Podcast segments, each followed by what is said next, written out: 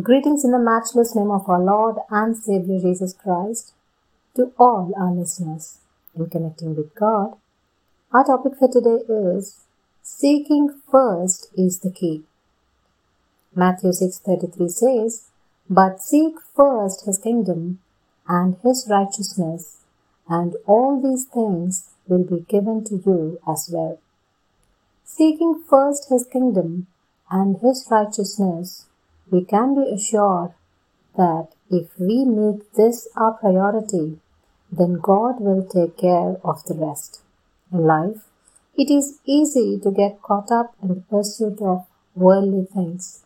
We can become so focused on our goals and ambitions that we forget to seek God.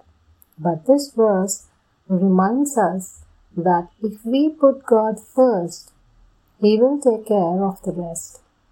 God is more than capable of taking care of our needs. He knows what we need and when we need it. So if we make God our priority, He will provide for us.